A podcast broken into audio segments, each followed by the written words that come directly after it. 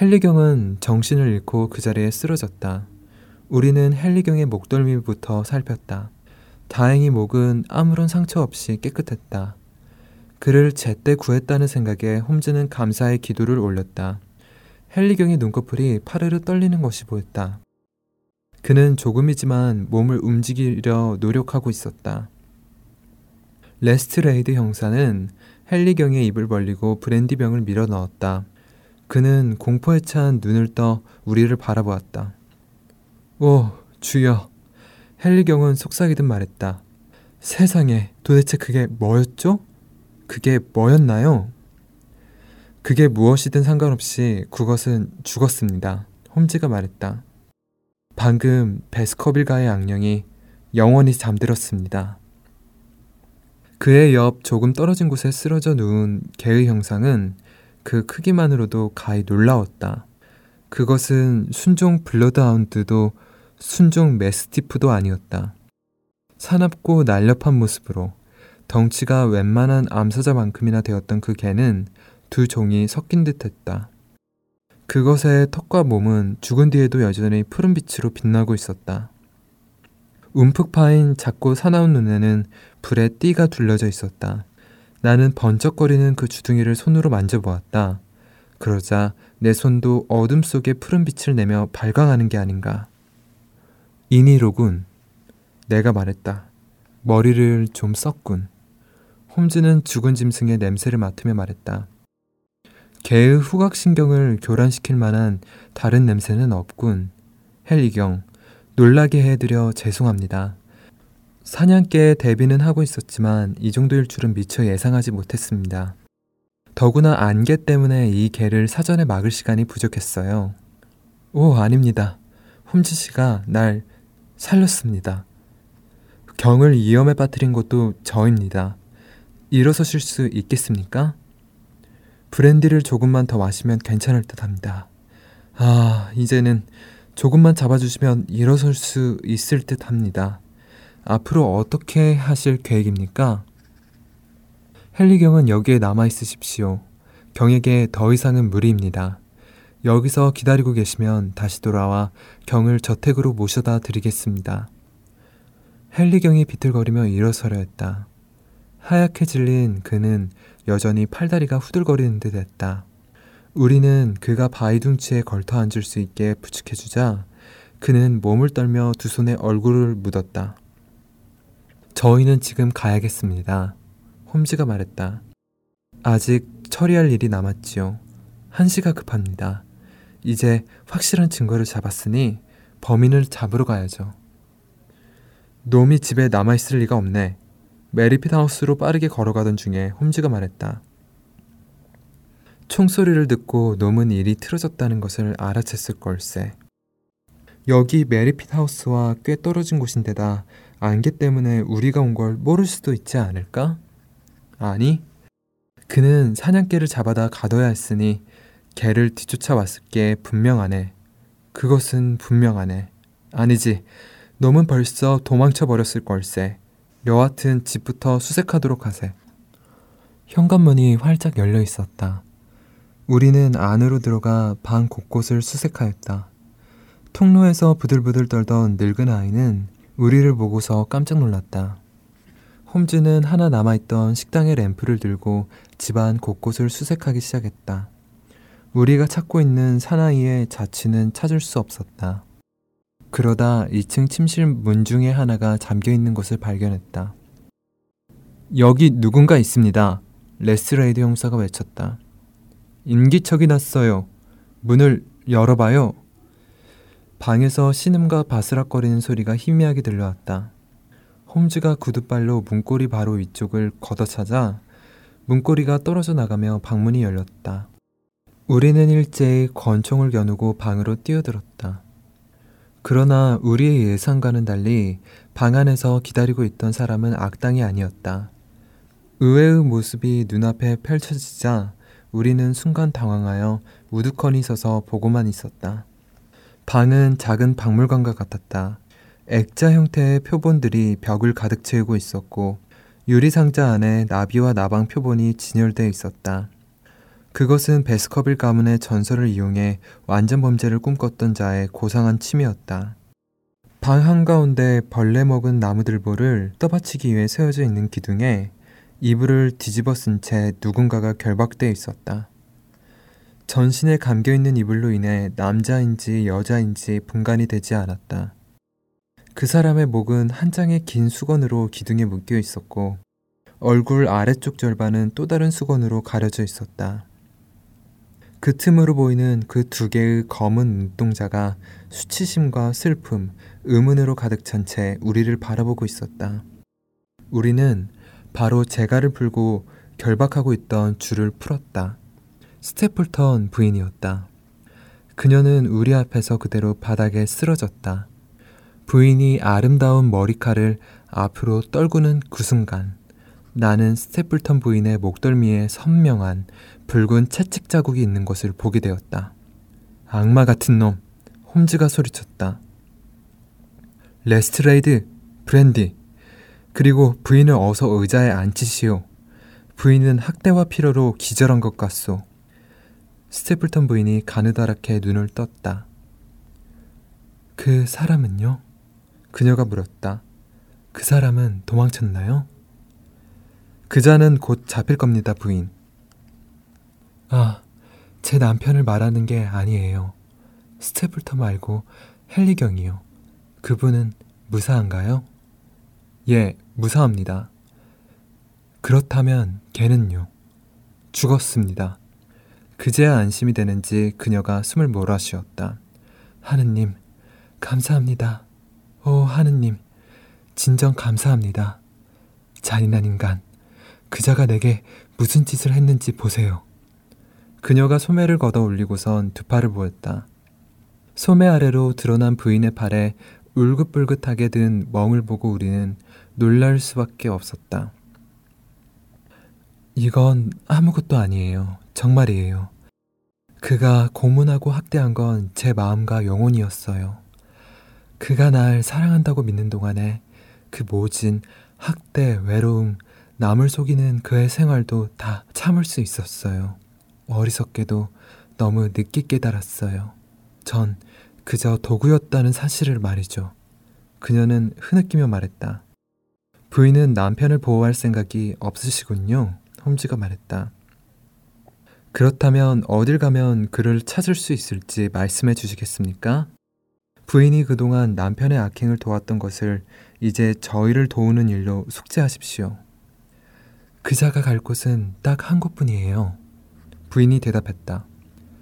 그린펜 늪 가운데 섬에 있는 주석 폐광이에요.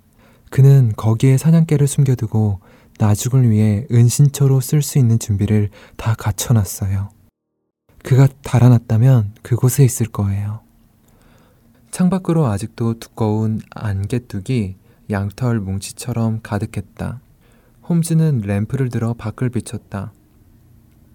하지만 이런 밤에는 누구도 그린펜 늪에 들어가지 못할 텐데요. 스테플턴 부인이 손뼉을 치며 기뻐했다. 그녀의 눈과 입이 숨길 수 없는 기쁨으로 번쩍였다. 그 사람이 그곳에 들어가는 건 가능하지만 다시 나오는 건 불가능할 거예요. 그녀는 소리쳤다. 오늘 같은 밤 이런 안개 속에서 어떻게 길을 다닐 수 있겠어요? 그 사람과 나는 늪을 오갈 수 있도록 막대기를 꽂아 표시를 해뒀어요. 오늘 밤 그걸 모두 뽑아버리면 그는 꼼짝없이 갇히고 마는 거죠. 안개가 거칠 때까지는 수색하기가 불가능해 보였다. 우리는 레스트레이드에게 메리핏 하우스를 부탁하고 헨리경을 부축해서 베스커빌 저택으로 돌아갔다. 우리는 헨리경에게 스테플턴 남매의 비밀을 더 이상 숨길 수는 없었다. 헨리경은 자신이 사랑하는 여인의 진실을 알게 되었고 그로 인한 충격을 받아들였다. 그러나 그날 밤에 연속으로 겪은 충격적인 일로 그는 밤새 고열에 시달리며 헛소리를 하며 알았고 모티머 씨가 결국 왕진을 오게 되었다. 그리고 얼마 뒤에 헨리경은 모티머 씨와 함께 세계 일주를 떠났다. 헨리경은 여행을 통해서 그의 상처를 치유하고 불길한 저택의 주인이 되기 전에 그 생기 넘치는 모습으로 돌아왔다. 지금까지 이 이야기는 막바지를 향해 숨가쁘게 달려왔다. 나는 독자들을 위해 당시 오랜 동안 우리의 인생을 어두운 구름 아래에 놓이게 했으나 종국에는 비극적인 결말을 이끈 그때의 어두운 공포의 그림자와 음모, 사건의 해결 과정을 최대한 생생하게 전하려 노력했다. 사냥개가 죽은 다음날 아침, 안개가 거친 후 우리는 스테플턴 부인의 안내로 늪지로 가는 길에 초입으로 갔다. 그것은 토탄질 흙으로 이루어져 있었는데 늪으로 들어갈수록 좁아지고 있었다. 그 지점부터 넓은 늪지 곳곳에 작은 막대기들이 꽂혀 있었다. 골풀 주위에 꽂혀 있는 막대기는 거기가 단단한 땅임을 나타내고 있었다. 녹색 거품을 뿜어대는 수렁과 악취를 뿜어대는 물 웅덩이에 외부인이 접근하는 것은 불가능했다. 우리는 부인을 입구에 남겨두고서 막대기를 따라 발길을 옮겼다. 빽빽하게 가득 찬 갈대와 진흙이 가득 붙어 있는 수중 식물들에서는 코를 찌르는 썩는 냄새와 유독가스가 올라왔고 이로 인해 우리는 코를 틀어쥐었다. 곳곳에 도사리고 있는 늪에 발을 잘못 디뎌 금방이고 허벅지까지 차오르는 늪에 여러 차례나 빠졌다. 발걸음을 내디딜 때마다 주변의 늪이 발걸음에 맞춰 출렁거렸다. 늪은 계속해서 우리의 발을 잡아당겼다. 늪에서는 알 수 없는 무언가가 깊은 곳으로 발목을 잡아 끌어당기는 것 같은 불쾌한 느낌을 받기도 했다. 우리는 우리보다 앞서 이 위험천만한 길을 지난 사람의 흔적을 발견했다. 덤불 한복판에 검은 물체가 삐쭉 튀어나와 있었던 것이다.